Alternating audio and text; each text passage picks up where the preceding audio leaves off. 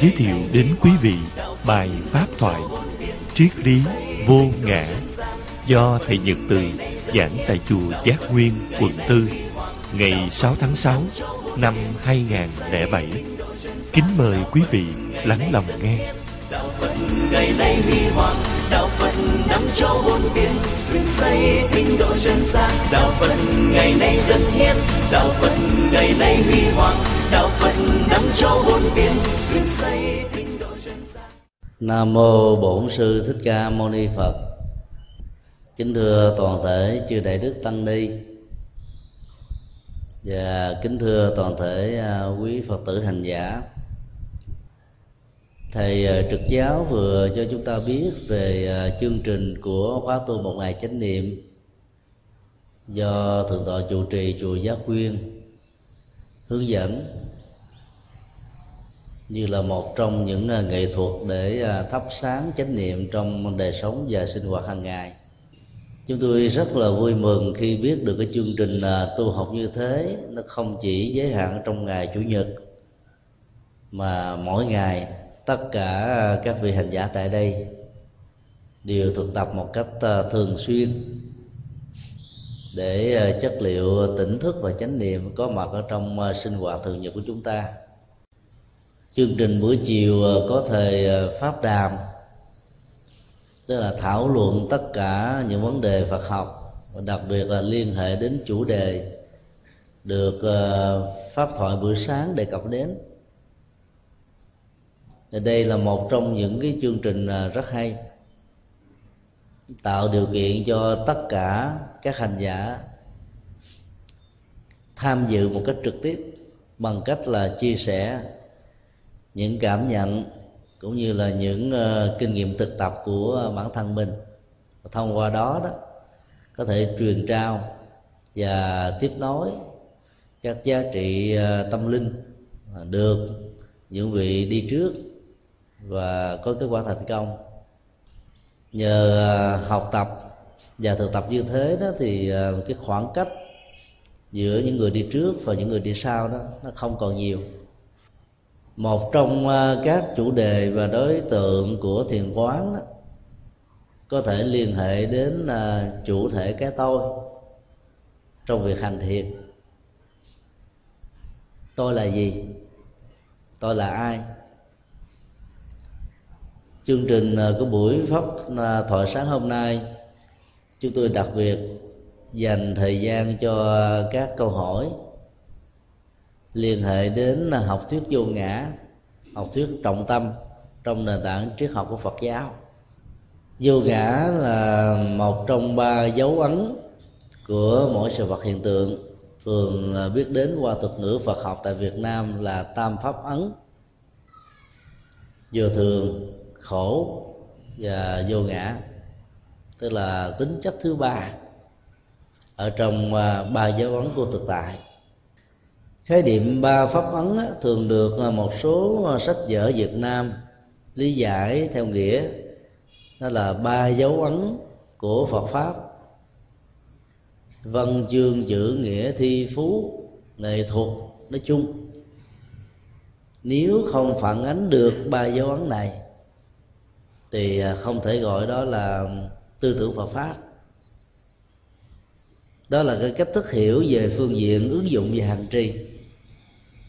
Nhưng à, khái niệm pháp ở trong à, tam pháp ấn á, thì lắc sân lại có ý nghĩa bao hàm rộng hơn. Đó là mọi sự vật hiện tượng trong đó chánh pháp chỉ là một. Sở dĩ gọi rằng là đây là ba vấn của mọi sự vật hiện tượng là vì nó là ba tính chất phổ biến có mặt ở trong tất cả mọi hữu thể từ hữu hình cho đến vô hình từ con người cho đến uh, các ý niệm. Từ những cái chúng ta có thể nhìn thấy được tiếp xúc được và cho đến những thứ đó chúng ta chỉ cảm nhận được bằng tâm. Đều thuộc là pháp thuật ngữ chuyên môn dùng ờ, ở trong ờ, văn hệ sanskrit là a atman ở trong bali là anatta. Người trung hoa dịch là vô ngã.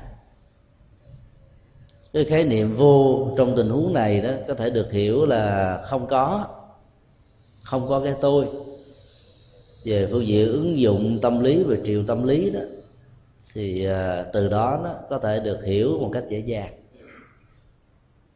Nhưng về phương diện ờ, triết học và nhận thức luận Atman hoặc là Anatta đó dịch sát nghĩa của nó là phi ngã thay vì dùng là vô ngã. Phi là một cái uh, tính cách phủ định từ nhằm mà xác định cái tính cách không thực thể của cái vế đi sau nó là ngã. Trong khi đó, chữ vô nghĩa là không có. Thừa nhận rằng là nó không có một cái ngã. Ở đây là nó không có cái tính thực thể ở trong sự tồn tại của tất cả các hiện hữu. Trên khái niệm phi ngã lại gần gũi và chuẩn xác về phương diện triết học hơn là khái niệm vô ngã nhưng vì ờ, trong dân hệ ờ, chữ hán và tại việt nam, chúng ta quen dùng ờ, khái niệm vô ngã. Thì trong thảo luận của ngày hôm nay, chúng tôi vẫn tiếp tục sử dụng khái niệm vô ngã đó. Nhưng chúng ta cũng nên lưu ý là dùng cái từ phi ngã thì ta lại chuẩn hơn. Tức là không phải là. Nó khác với là không có. Không có ngã và không phải là ngã khi chúng ta xác định ờ, cái không phải là đó, thì rõ ràng chúng ta đang nói về cái tính cách không thực thể, đang tồn tại ở trong một cái nào đó.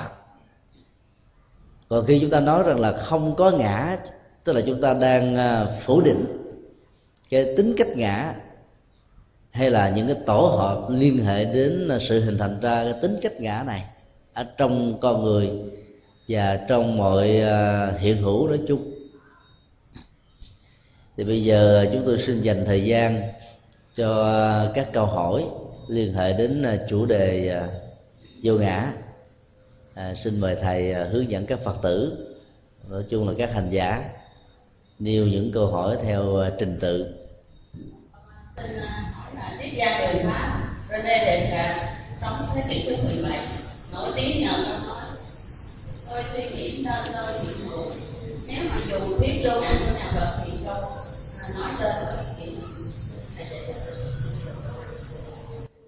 đây là một câu hỏi liên hệ đến à, tính cách so sánh triết học giữa à, triết gia Descartes sống vào thế kỷ thứ 17 của nền triết học phương Tây và triết lý vô ngã được Đức Phật à, uh, xiển dương như là một đề thuật của sự hành trì chuyển hóa cách đây 26 thế kỷ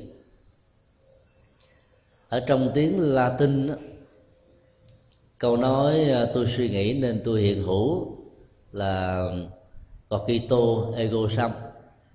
Tiếng Anh dịch là I think, therefore I am nó là một câu à, được chuyển thể từ à, câu nguyên tác tiếng Pháp.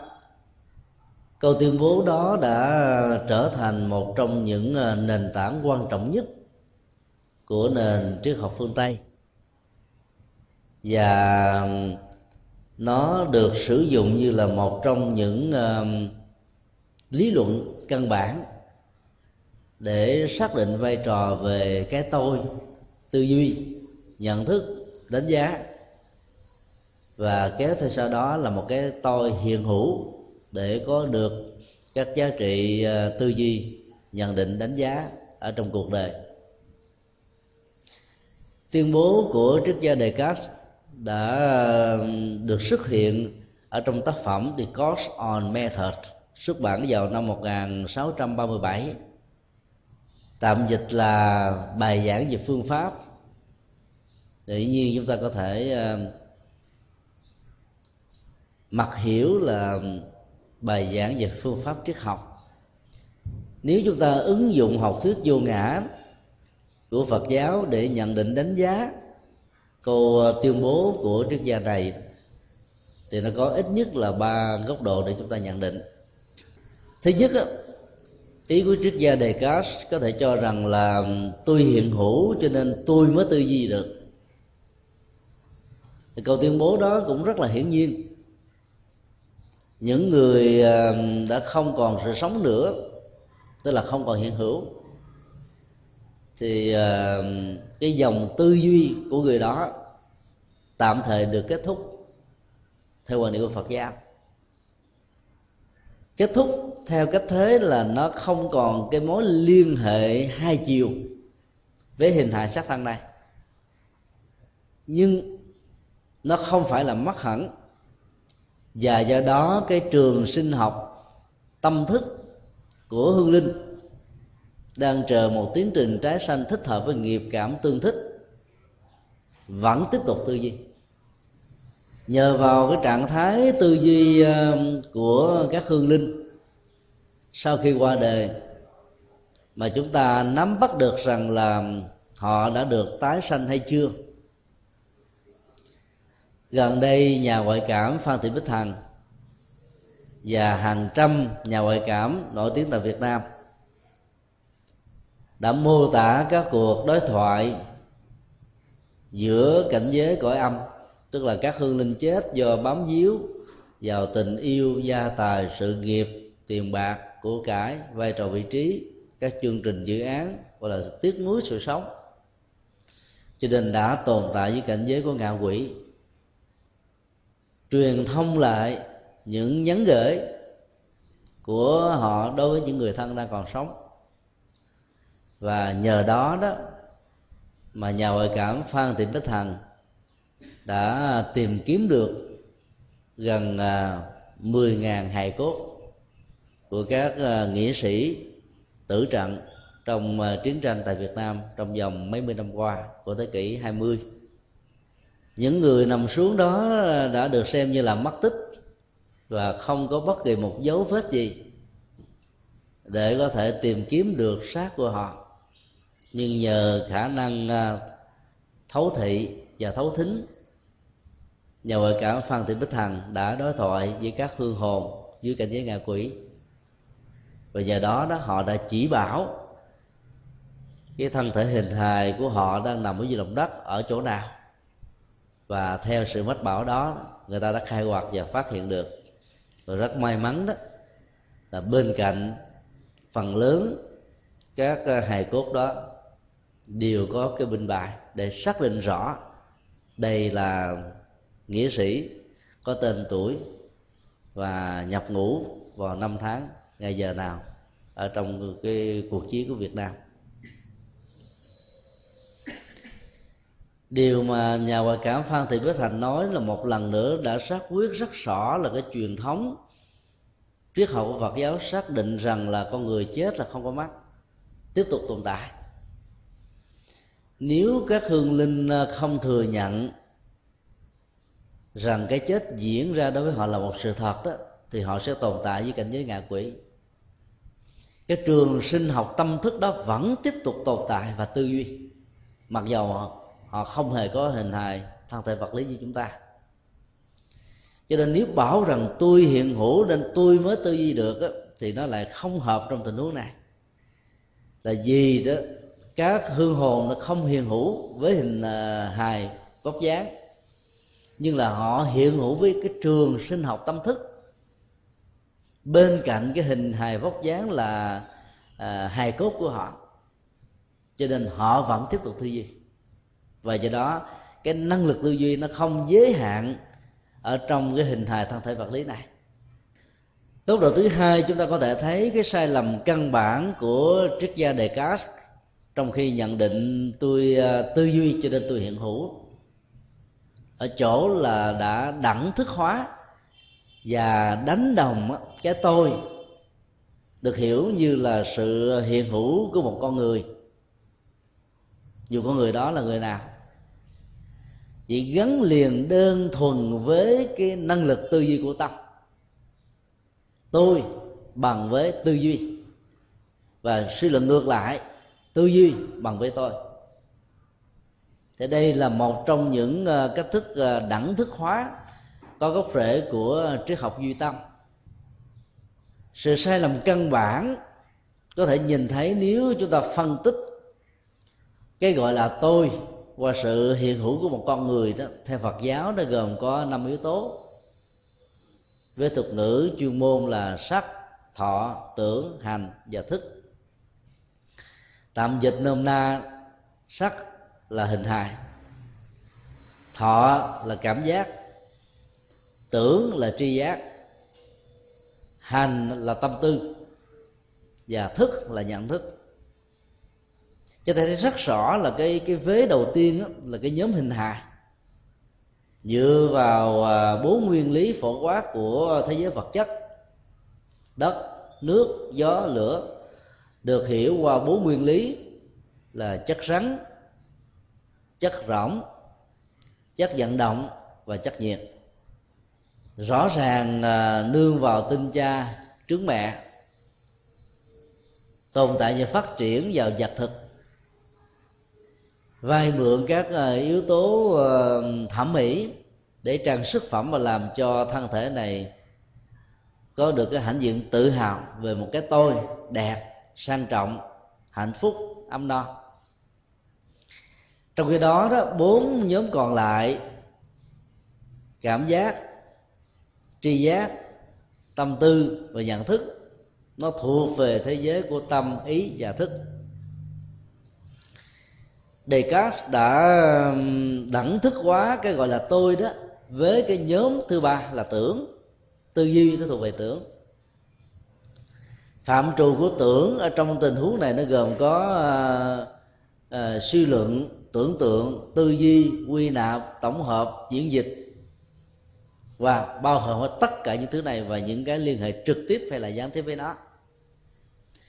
Nếu cho rằng là sự hiện hữu của cái tôi nó bằng với sự hữu của cái tư duy và thông qua sự hữu tư duy để xác định cái sự hữu cái tôi đó thì chúng ta thấy rằng là trong những tình huống tư duy nó tạm vắng lặng, thì chẳng lẽ cái tôi đó kết thúc sự hữu? Kinh điển và nền văn học Phật giáo ờ, giới thiệu chúng ta một loại thiền định rất quan trọng, đó là diệt thọ tưởng định.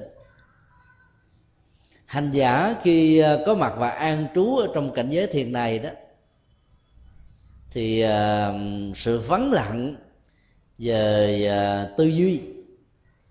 Cảm giác, nói chung là tiến trình của ý niệm hóa, nhận thức phân biệt, để làm cho họ đạt được trạng thái à, tĩnh tại và hạnh phúc sâu lắng. Có thể giúp cho họ tồn tại với cảnh giới đó đó, qua năm tháng ngày giờ tùy theo ước muốn trước khi nhập vào từng thiền này. Tương truyền tổ bồ đề đạt ma khi sang trung hoa, chưa tìm ra được pháp khí có thể truyền trao ờ, tâm ấn phật đã diện bích chín năm. Thì suốt chín năm đó không hề có ăn uống vật thực mà sự sống vẫn tiếp tục tồn tại, mặc dầu đó, cái dòng chảy của tư duy đã được phán lặng ở trong cơ thể vật lý này, cho nên ờ, cái nhu cầu của ăn uống, mặc, ngủ, nghỉ đã không có mặt mà sự sống vẫn được tiếp tục tiếp nối thì rõ ràng là trong cảnh giới của việc thọ tưởng định yếu tố và dòng chảy của tưởng tượng mà mức độ quan trọng nhất của đó là tư duy đó đã không còn hiện hữu nhưng mà sự sống của con người vẫn tiếp tục diễn ra. Nếu cho rằng là tôi tư duy cho nên tôi hiện hữu đó thì khi mà kết thúc sự tư duy đó, nó đồng nghĩa với không hiện hữu. Thì điều đó nó là không đúng trong tình huống của việc thọ tưởng định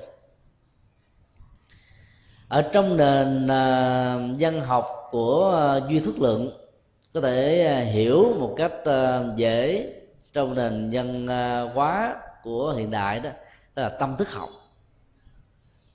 Chúng ta lại được biết rằng là trong trạng thái bị ngắt xỉu, thì dòng chảy của tư duy đó nó không còn hiện hữu, nhưng mà con người vẫn không được xem là chết. Bây giờ không còn tư duy nữa và chúng ta cũng được biết là các vị thánh a la hán trở lên đó, đã chuyển hóa được cái sự vận hành của ý thức thành à, tội giác. Nhưng các ngài vẫn tiếp tục tồn tại sinh hoạt ở trong chánh niệm và tinh thức để đạt được trạng thái an vui và hạnh phúc trong cuộc đời. Cho nên nếu bảo rằng là cái tôi đó bằng với à, trạng thái tư duy thì chúng ta mới đẳng thức hóa cái tôi với yếu tố tưởng ở trong nhóm năm uẩn mà đức phật đã dạy, đó là một sự sai lầm. Sự sai lầm này nó đối lập lại với ờ, chủ nghĩa ờ, duy vật, khi cho rằng là sự hữu cái tôi đó nó đẳng thức quá với vật chất, tức là hình hài. Và phật đã cho chúng ta thấy mối tương quan giữa hình hài và cái dòng chảy tâm lý của con người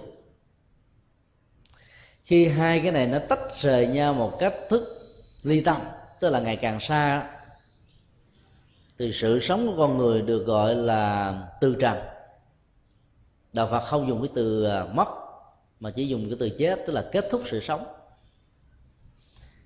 Ý niệm về à, một người mất sau khi người đó, đó đã tắt thở tim ngưng hoạt động não trạng không còn các hoạt dụng nữa lục phủ ngũ tạng đã chết hoàn toàn, làm cho rất nhiều người cảm thấy khổ đau vì phải vĩnh viễn vẫy tay chào với người thân quyến thuộc của mình. Và họ bảo rằng đó là một sự mất mát lớn lao nhất không có gì đền bù được. Quan niệm đó đã làm cho nỗi khổ niềm đau trỗi dậy với những xúc cảm thầy ngoài dòng nước mắt, kêu tha, than khóc và mong mỏi cho hương linh nó sống trở lại với mình.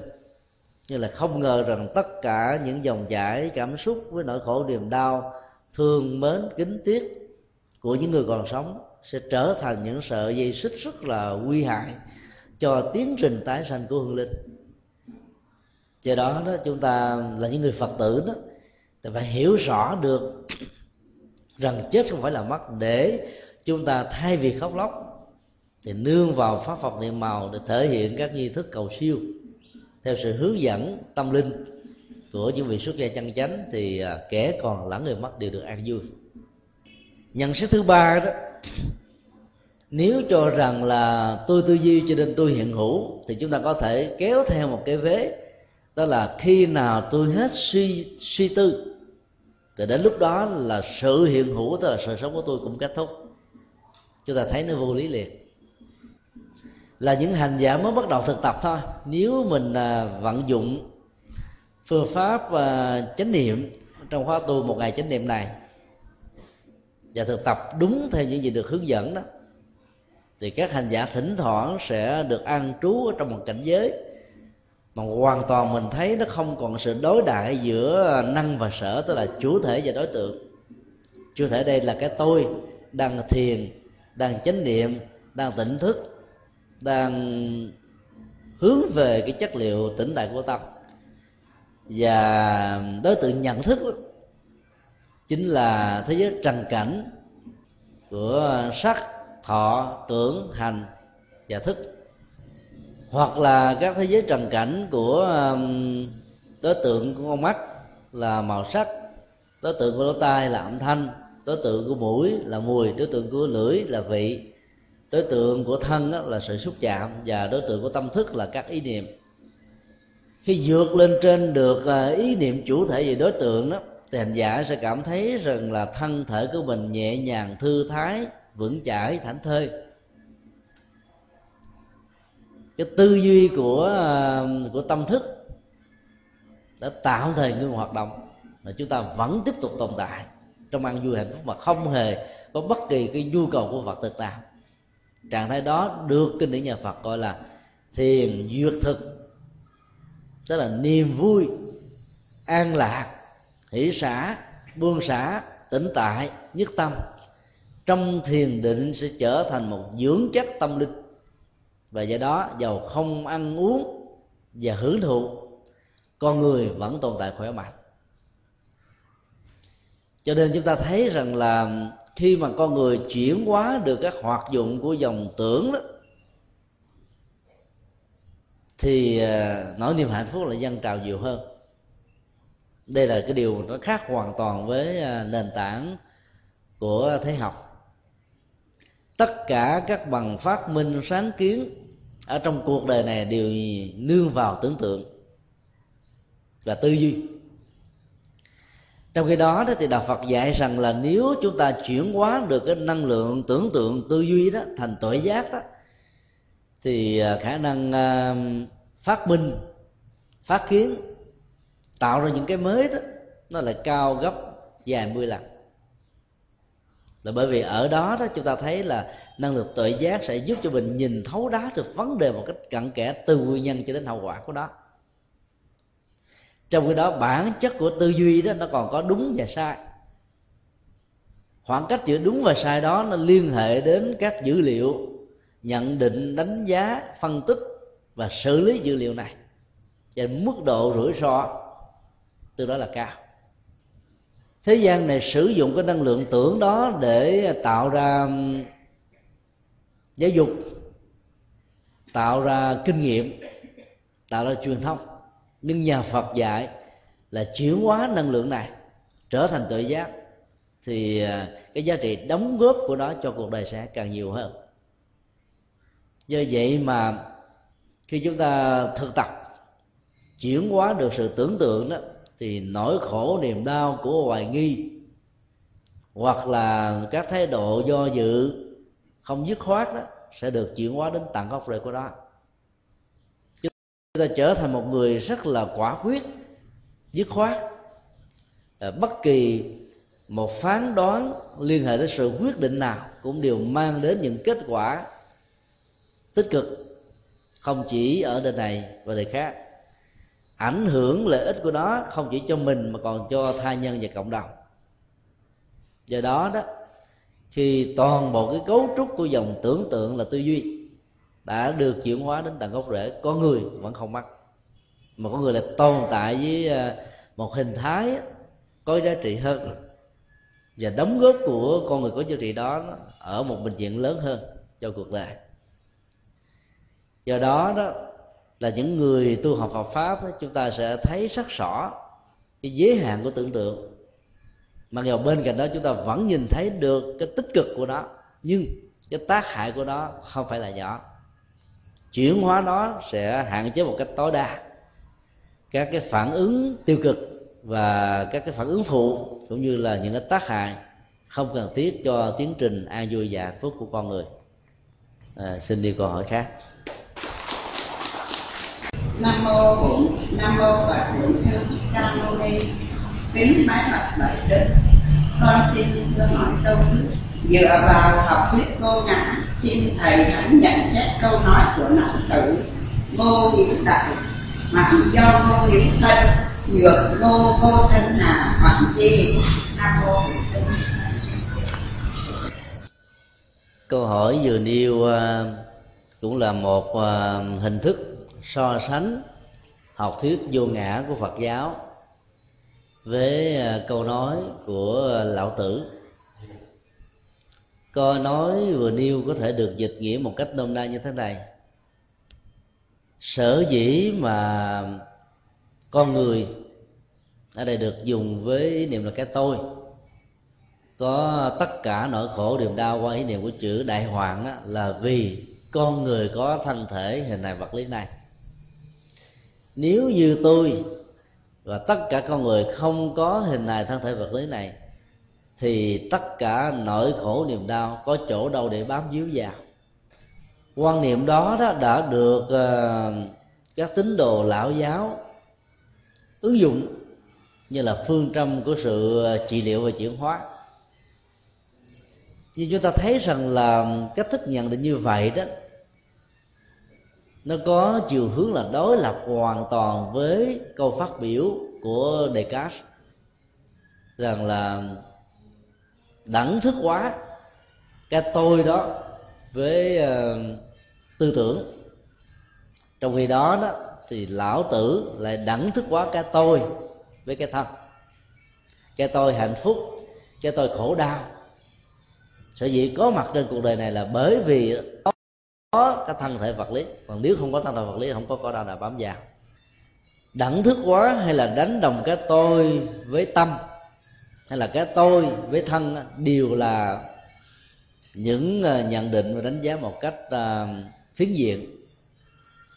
Nếu Descartes rơi vào chủ nghĩa duy tâm thì lão tử rơi vào chủ nghĩa duy vật.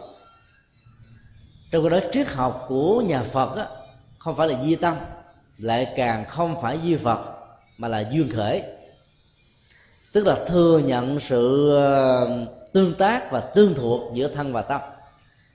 Trong mối liên hệ biện chứng của chúng và giữa chúng với thế giới xung quanh, cho rằng là tâm là gốc rễ của thế giới vật chất là sai, thì tương tự cho rằng toàn bộ thế giới này đã có mặt và phát xuất từ các nguyên lý vật chất thì cũng không hoài cái ngoại lệ đó. Triết học nhà phật, cụ thể là triết học vô ngã cho chúng ta thấy là con người gồm có hai tổ hợp, tâm và vật lý. Và do đó, nỗi khổ niềm đau của con người đó, nó cũng phát xuất từ hai chiều hướng này. Có những nỗi khổ niềm đau thuộc về vật lý, có những nỗi khổ niềm đau thuộc về tâm lý. Thì chúng tôi xin sử dụng hai cái từ để chúng ta dễ hiểu đau liên hệ đến hình hài vật lý. Khổ liên hệ đến tâm lý. Người việt nam là quen dùng cái từ kép là khổ đau, nói chung. Là bởi vì họ nhìn thấy là mỗi khi có cái đau của thân có thể kéo theo cái khổ của tâm và ngược lại. Trong khi đó, đối với các hành giả tu tập Phật pháp và nhất là tu một ngày à, chánh niệm đó, có thể vượt lên tất cả các quan niệm thông thường như vừa nêu con người hành giả vẫn đối diện với ờ, những nỗi khổ và niềm đau, tức là những điều bất hạnh trong cuộc đời này. Về phương diện ờ, vật lý, hay về phương diện vật chất. Nhưng sự chuyển hóa trong tu tập hành trì sẽ giúp cho người đó không tác động và làm trở ngại cho tiến trình tu tập của ta. Ta có những cái tình huống đau của vật lý, như là bệnh nan y, bệnh nhất sanh thập tử hay là bệnh hiểm nghèo, vẫn không làm cho tâm của người đó bị à, bị khổ, là bởi vì người đó có được năng lực chuyển hóa.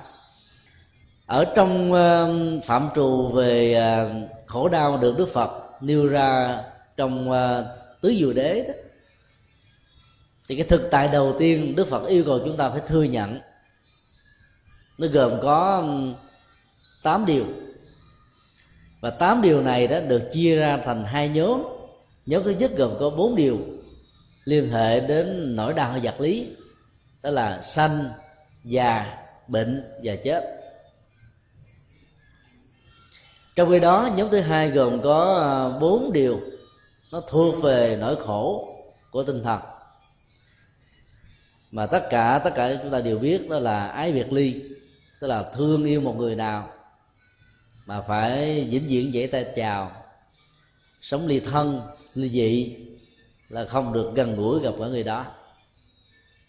Trạng thái không thỏa mãn về phương diện cảm xúc và thân thể cũng như sự cộng tồn và sống chung đó, đã làm cho nhiều người có cảm giác là cô đơn, buồn chán, thất vọng và cảm thấy rằng là đời sống của mình quá là bất hạnh cho nên hạnh phúc là không còn hiện hữu ở trong dòng chảy tư tưởng của người đó.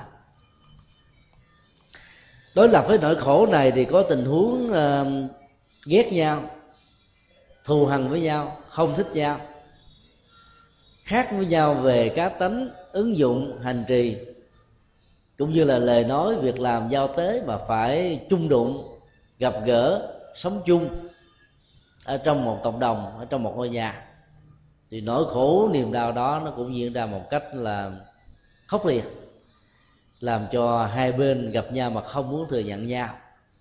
Nghe giọng nói của nhau thì cảm thấy là bên nào cũng ói gan, ói tim.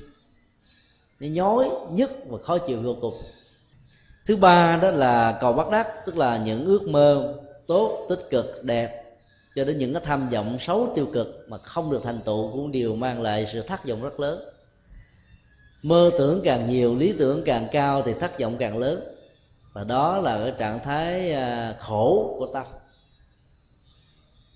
Nhà phật dạy chúng ta một cách rất là thiết thực thay vì à, đổ dồn năng lượng vào các ước mơ thì hãy tạo ra một tiến trình của nhân tức là thực tập để biến ước mơ đó trở thành một hiện thực. Thì thánh quen thuộc nhất mà kinh điển à, Bali sử dụng đó, thay vì mơ tưởng nhiều đàn gà, thì tốt nhất làm thế nào để có những quả trứng gà có trống? Bởi vì quả trứng gà có trống là nhân, và đàn gà là kết quả tất yếu của trứng gà có trống. Còn mơ tưởng mà không hề tạo ra các quả trứng gà có trống, thì mơ tưởng đó diễn dông, duy lý, duy ý chí. Và cuối cùng á sự thất vọng trong nỗi khổ niềm đau ngày càng nhân trào và lớn hơn. Cuối cùng là ngũ thuẫn là khổ. Ở trong văn hệ ờ, Sanskrit và đặc biệt là các bản dịch ở trong chữ Hán, là dùng bằng cái từ khác là ngũ ấm xí thạnh là khổ. Theo nghĩa là khi thân thể vật lý này gồm có năm uẩn, nó được sung mãn, đầy đủ quá đó, thì cũng dẫn đến khổ sung mãn về thân thể thì nó dẫn đến những cái chứng bệnh béo phì đau nhức giảm thọ vân vân. Cho khi đó, đó cái từ gốc ngũ thu ẩn lại có tính cách triết lý nhiều hơn rằng là cái bản thân cơ thể vật lý này không có khổ đau gì cũng không có tội lỗi gì. Cái thủ tức là chấp thủ đấy về cái thân thể vật lý về ờ, cảm giác tri giác tâm tư và nhận thức mới làm cho con người khổ đau.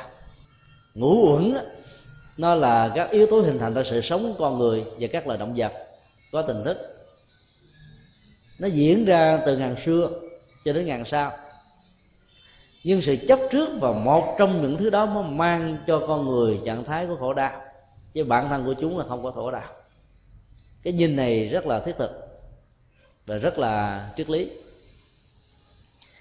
so sánh những điều đức phật vừa nói thì chúng ta thấy rằng là lão tử đó đã quy kết hết tất cả cái gốc rễ của nỗi khổ niềm đau vào thân. Khi không còn thân nữa đó, thì không còn khổ đau. Chính vì vậy mà nó đã gián tiếp khích lệ cho người ta tự tử. Khi mà nỗi khổ niềm đau nhân trào lớn quá đó, mức độ chịu đựng của tâm lý không không còn được nữa, thì nhiều người đã bị bế tắc và tìm đến con đường nguyên sinh.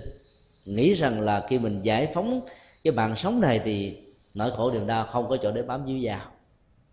Nhưng là không biết rằng cái cách thức trốn trại sự sống như thế đó là một sự bế tắc. Và bế tắc đó đó, nói theo nhà phật, sẽ làm cho người chết từ vẫn đó, rơi vào trạng thái của cảnh giới ngạ quỷ. Tức là nỗi khổ niềm đau lại càng gia tăng gấp bội, gấp trăm, gấp nghìn lần. Vì chết ở trong tự tử khó được siêu sanh. Nếu không có được sự hỗ trợ của phép phật nhiệm màu và các nhà hành trì tâm linh có kinh nghiệm, hướng dẫn. Do đó đó, chúng ta thấy rằng là có những nỗi khổ, niềm đau nó um, gắn liền chứ không nhất thiết là bắt buộc từ thân thể vật lý. Có những nỗi khổ, niềm đau gắn liền với hoặc là cảm giác, hoặc là tri giác, hoặc là tâm tư, hoặc là nhận thức. Hành giả thấy được cái mối liên hệ như thế thì cũng tương tự nhìn ra được rằng là nó có những hạnh phúc gắn liền, hoặc là thân, hoặc là tâm, với con người. Nương vào cái cấu trúc nhân quả của tứ diệu đế đó, chúng ta thấy là với một với hai, phản ánh về bản chất nhân quả của khổ đau và gốc rễ của nó. Tức là dạy chúng ta nghệ thuật và sự bản lãnh đối diện với khổ đau đang có mặt, như là một thách đố, như là một thực tại. Nên mình không trốn chạy nó thấy khổ đau đang hiện hữu thì phải tìm nguyên do gốc rễ trực tiếp và gián tiếp. Tại sao nó có mặt với chúng ta? Trừ khi nào chúng ta giải quyết được cái câu hỏi là gốc rễ nó nằm ở đâu đó, thì chúng ta mới có thể tìm ra được là trị liệu pháp để tháo gỡ ra cái bế tắc đang hiện hành. Trước khi đi tìm đến cái trị liệu pháp đó thì đức phật dạy chúng ta thái độ lạc quan. Nếu khổ đau có mặt như một thực tại thì chúng ta thấy là hạnh phúc cũng tồn tại như là một thực tại. Cái nhìn, cách lý giải, cách giải quyết vấn đề sẽ dẫn đến hai giá trị hoặc là khổ hoặc là hạnh phúc. Thì dĩ nhiên là những người con phật đó thì chọn lấy cái vế thứ hai là vế vế hạnh phúc. Cho nên phải tin tưởng rằng là trạng thái niết bàn đó đang mở cửa chào đón tất cả chúng ta. Cái hạnh phúc đó lớn lắm. Nó có mặt. Chỉ cần à, chúng ta ý thức mở lỗ mũi ra, hít thở là có thể tiếp xúc được. Nhai vào trong cơ thể là có thể tiêu hóa được. Và có thể vận chuyển là chúng ta đụng chạm đến đó được. Thì lúc đó đó, chúng ta mới thực tập. Và thông qua sự thực tập đó, kết quả an vui, hạnh phúc có bạn. Thì con đường đạt đến cái cái trạng thái an vui hạnh phúc đó, nó được gọi là bát chánh đạo. Rõ ràng chúng ta thấy là đức phật không dạy chúng ta chạy trốn mà người tự phẫn á, là chạy trốn do bế tắc. Do đó từ ờ, cái công thức tứ diệu đế này chúng ta có thể rút ra một bài học rằng là mỗi khi có nỗi khổ niềm đau đó thì từng ém nó vào trong lòng. Trạng thái ém nhẹm như thế đó nó có thể giúp cho mình ờ, không thấy nó nó tồn tại. Nhưng mà cái mức độ ém nhiều chừng nào nó sẽ tạo ra cái phản ứng phụ nhiều chừng đó đến lúc sức chịu đựng không còn được nữa đó, thì à, cái dòng cảm xúc và nỗi khổ niềm đau này sẽ vỡ tung. Và kết quả là nhiều người đã chọn lấy con đường tự vận. Khi nỗi khổ niềm đau khống chế ta thì chúng ta phải quan sát tìm đến gốc rễ của nó. Nếu mình không đủ năng lực và tự giác để à, vạch mặt chỉ tên gốc rễ của khổ đau, thì chúng ta hãy trình bày điều đó cho các nhà tâm linh, cho các vị xuất gia có năng lực hành trì hoặc là cho các vị bạn đạo, để họ có thể ờ, nhấn gửi, khuyến tấn, khích lệ và giúp chúng ta con đường thoát ra. Kinh địa tạng dạy đó, những bậc thiện hữu tri thức có thể ờ, gánh vác cho chúng ta một phần, hoặc là gánh vác tất cả để giúp cho mình có thể thoát khỏi cái trạng thái bị lúng lút sâu ở trong bùn nhơ nước động của khổ đau.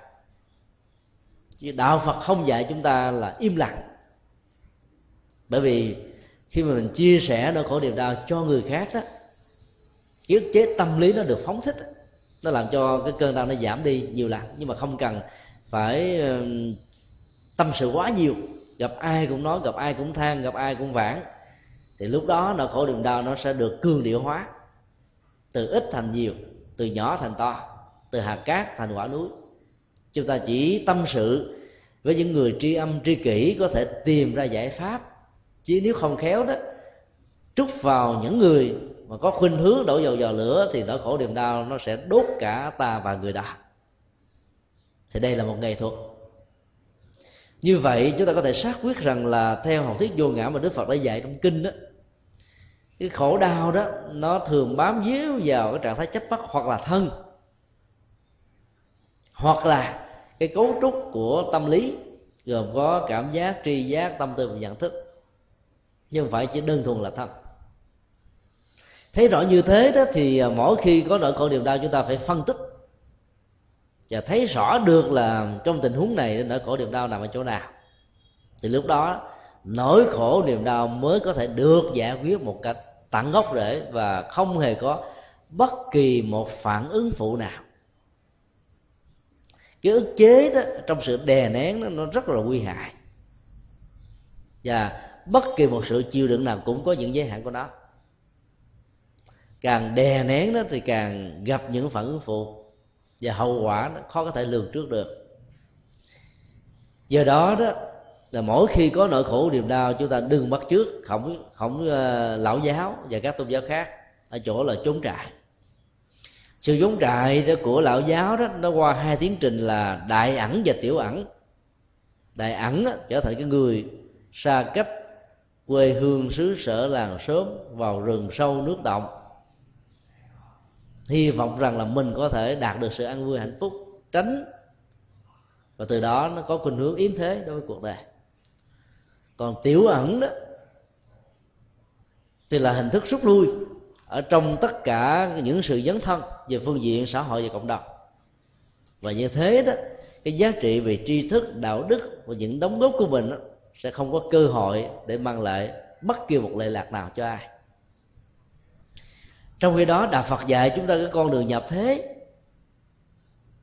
Mặc dù đó, có rất nhiều người hiểu rằng là sự đi tu của những vị xuất gia là yếm thế, nhưng họ không hiểu rằng là trong quá trình bắt đầu thực tập tu, thì các vị xuất gia cần phải nương vào các tu viện với không gian rất là yên tĩnh để tạo cái điều kiện thuận lợi cho kết quả tu được có mặt. Rồi sau đó các vị này sẽ xuống núi, tức là dấn thân, làm đạo. Thì việc dấn thân đó nó sẽ có độ bền về tuổi thọ. Nó hoàn toàn không phải là sự tiểu ẩn hay là đại ẩn của đạo giáo, mà là là một tiến trình để bồi bổ và nuôi dưỡng năng lượng tâm linh.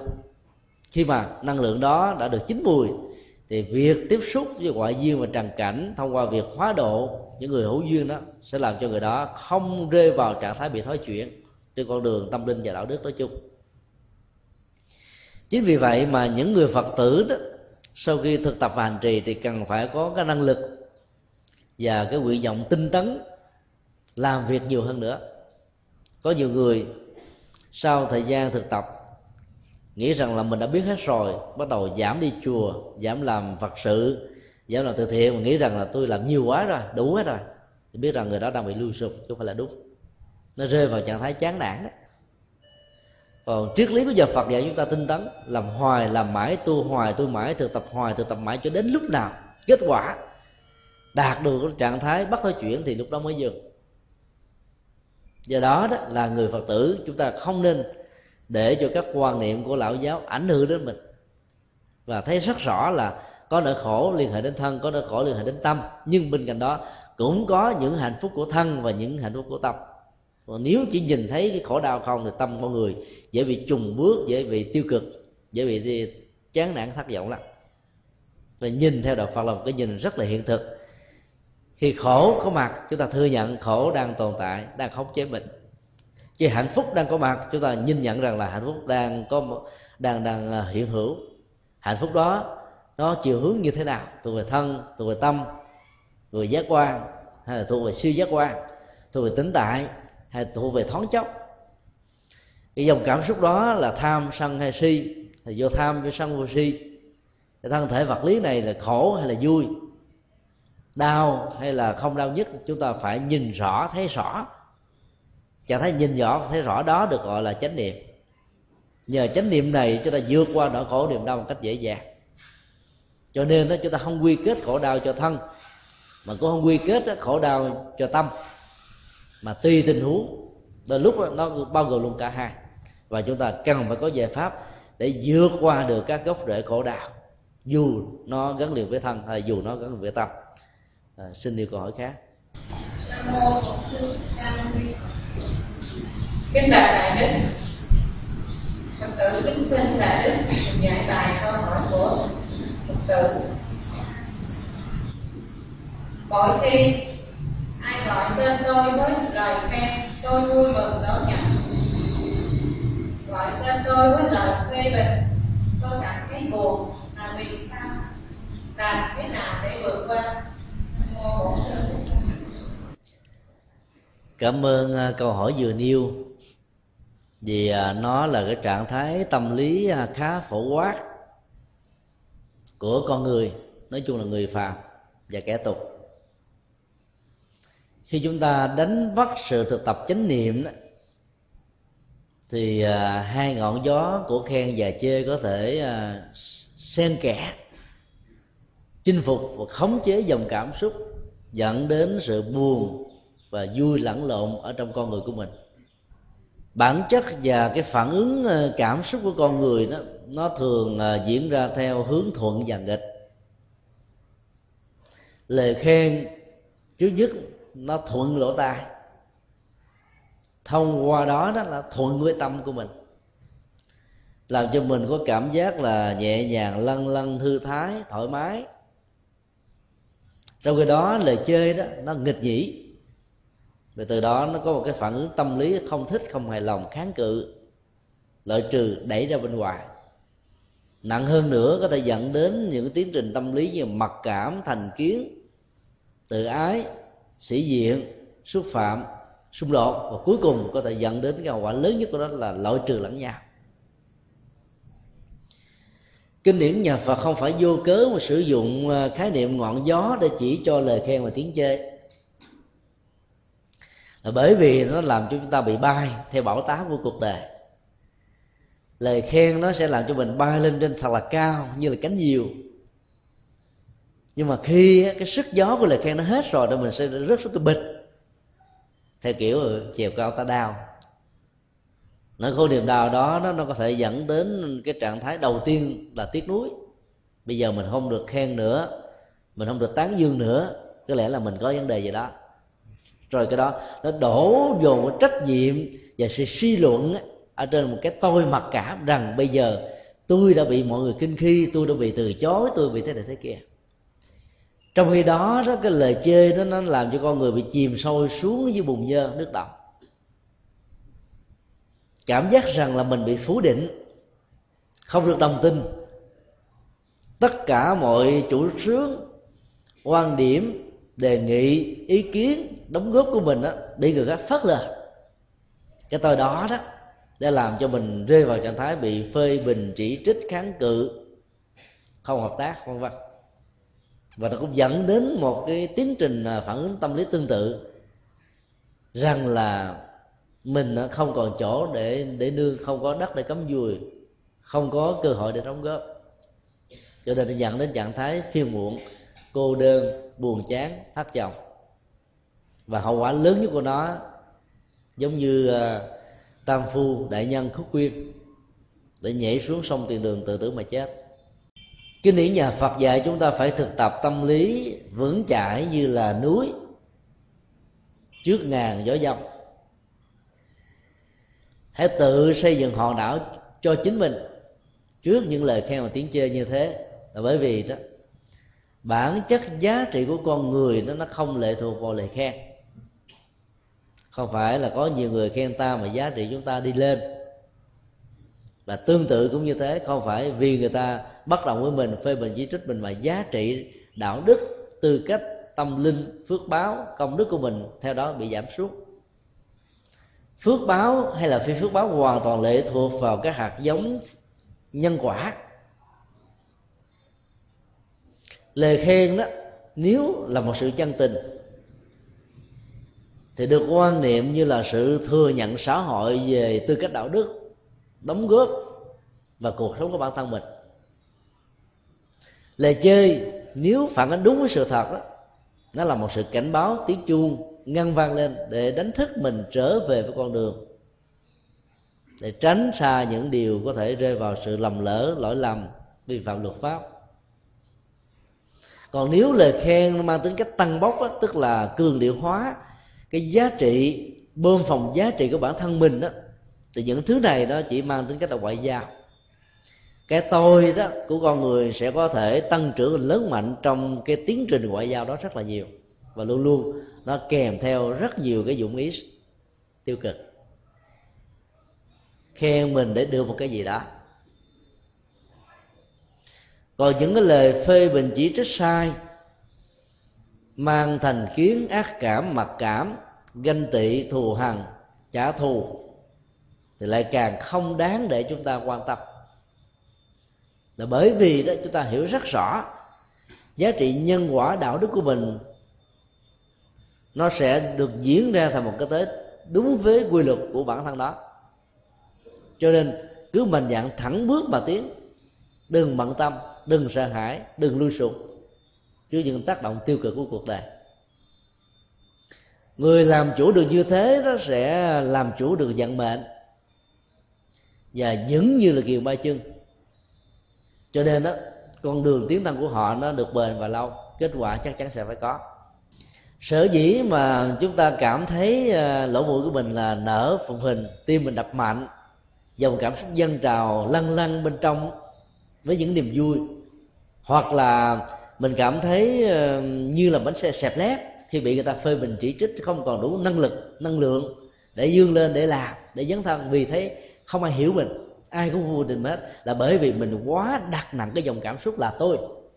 Giống như cách thức của Descartes nói, tôi tư duy cho nên tôi hiện hữu.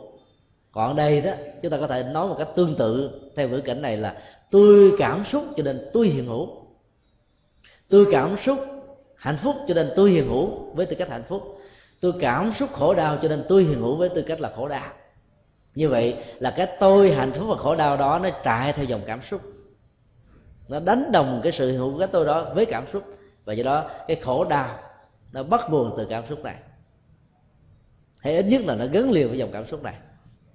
Như vậy chúng ta thấy rằng là nếu phân tích về vô ngã, những người quan niệm là hạnh phúc gắn liền với lời khen và khổ đau gắn liền với tiếng chơi đó là bởi vì họ đã đẳng thức hóa cái tôi với dòng cảm giác. Cho nên phải thực tập làm thế nào để đừng đẳng thức hóa tôi bị kẹt vào trong việc cảm giác và cảm giác không phải là tôi. Như vậy là mỗi khi có lời khen tiếng chê đó, thì chúng ta là không có bận tâm, không bị khủng hoảng, không có nở lỗ mũi cũng không rơi vào trạng thái tự hào hãnh diện hay là mặc cảm tự ti. Thì lúc đó là hành giả sẽ giữ vững được cái tiến trình tâm linh và tiến bộ rất là nhiều trên con đường thực tập. Nói thì rất là đơn giản, nhưng mà thực tập là cả một vấn đề và thách đố. Ngàn ngữ phương tây có câu như thế này là khi ai mời cho mình à, một lời phát biểu nhận định đánh giá đó, thì bên trong dòng cảm xúc của họ đó, mong đợi ở mình là lời khen và do đó trong ngoại giao nếu không khéo đó nhận định đánh giá thực quá đó sẽ làm cho người ta bị sốc. Và do đó họ sẽ bị tự ái và không muốn làm. Dân dân việt nam thì sâu sắc hơn là lời nói không mất tiền mua lại lời mà nói cho vừa lòng nhau. Vừa lòng ở đây không phải là định hót không phải là ngoại giao. À, mà để cho cả hai bên đều được vừa lòng hai bên đều được hạnh phúc là cả một nghệ thuật mà không làm cho người được khen, người được nhận định đánh giá tích cực đó. Bay trên mây sống ở trên ờ, bầu trời, tức là sống không hiện thực đó mà sống lơ lơ lửng lửng ở trong ờ, thế giới nào đó. Tức là ảo giác và tưởng tượng quá nhiều. Cho nên ờ, đức phật đã dạy tiếp theo sau đó đó là cái cái nghệ thuật nói ái ngữ, tức là nói có tình thương, có hiểu biết, có cảm thông, rộng lượng, bao dung tha thứ dị tha để nâng đỡ và tạo điều kiện để hỗ trợ cho người đó đó phấn chấn ngày càng phấn chấn hơn. Từ một con người bị suy sụp ngã quỵ đó trở thành một con người vươn dậy đứng dậy trong cuộc đời. Thì những cách thức nói như thế rất là cần thiết và nó mang giá trị của sự xây dựng đó làm mới cho người khác làm cho những người đã, đã từng bị khổ đau tái sanh lần thứ hai với một bộ mặt của hạnh phúc cho nên cách thức thực tập căn bản nhất để chúng ta tránh khỏi cái cái cuồng phong bão táp của khen và chê đó là chúng ta thực tập theo những cách thức mà đức phật đã làm đối với bản thân ngài. Những gì mà người ta khen mình đó, đúng và không hề có tô hồng thì mình thừa nhận là cái này có trong chúng tôi.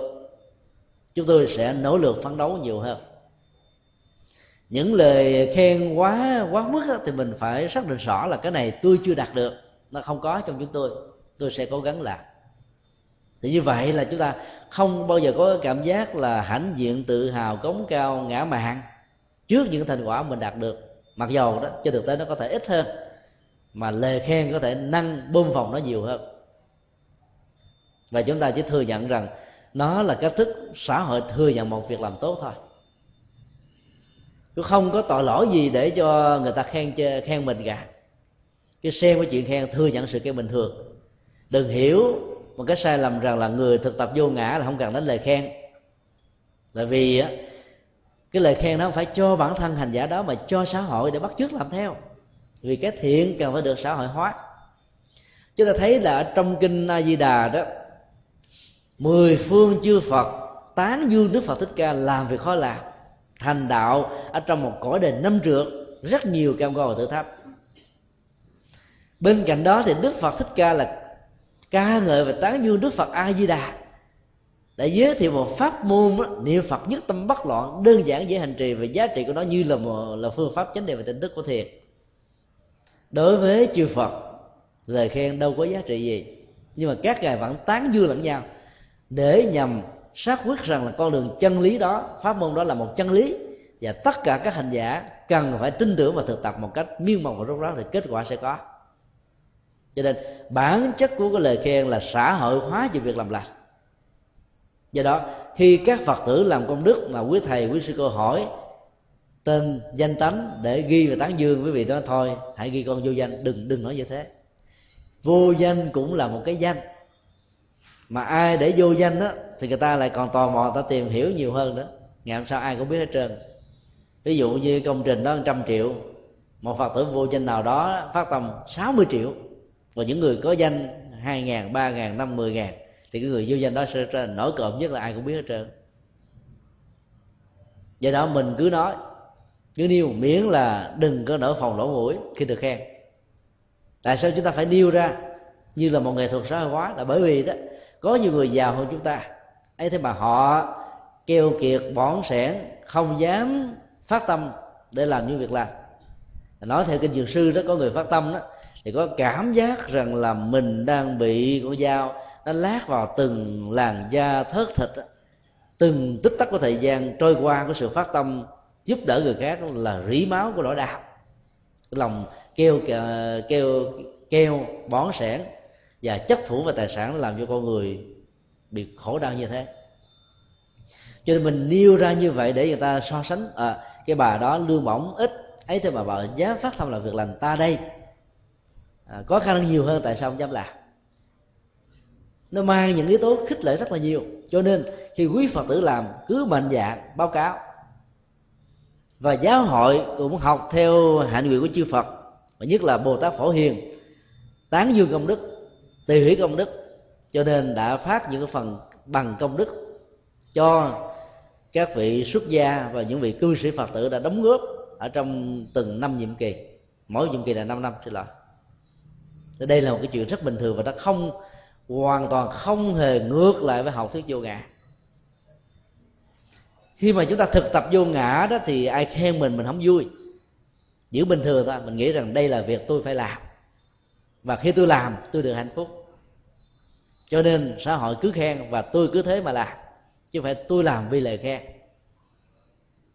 Việc tốt cần phải được tán dương nhưng người làm việc tốt không phải vì lời khen. À, tinh thần đó là tinh thần của phật giáo.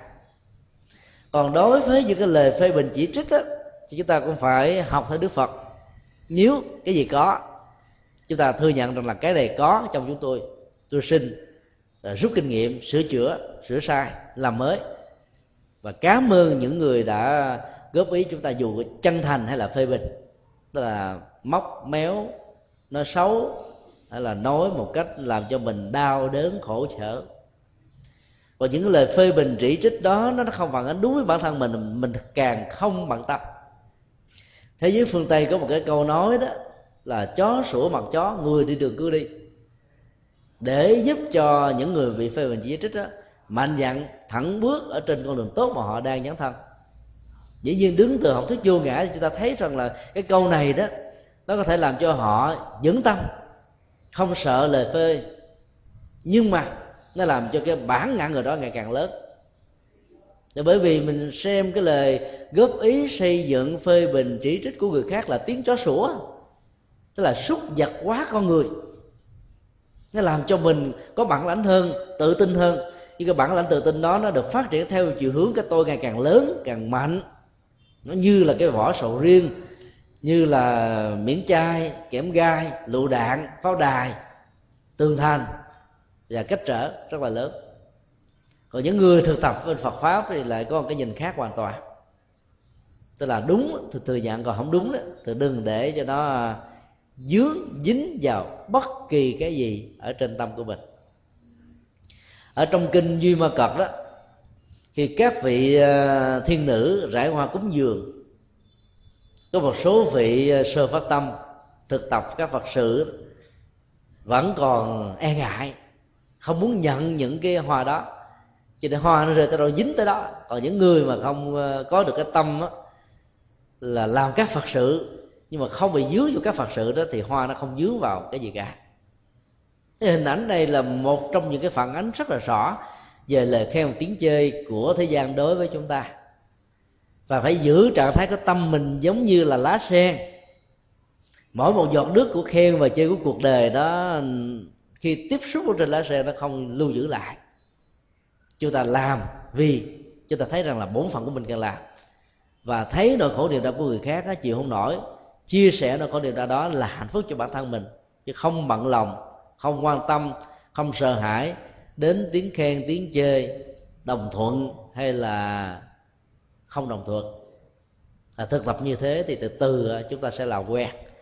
Và chúng ta sẽ trở thành một con người rất là an nhiên tĩnh tại trong cuộc đời. Vượt qua được tất cả mọi cam go và thử thách. À. Pháp âm Đạo Phật ngày nay xin khép lại nơi đây.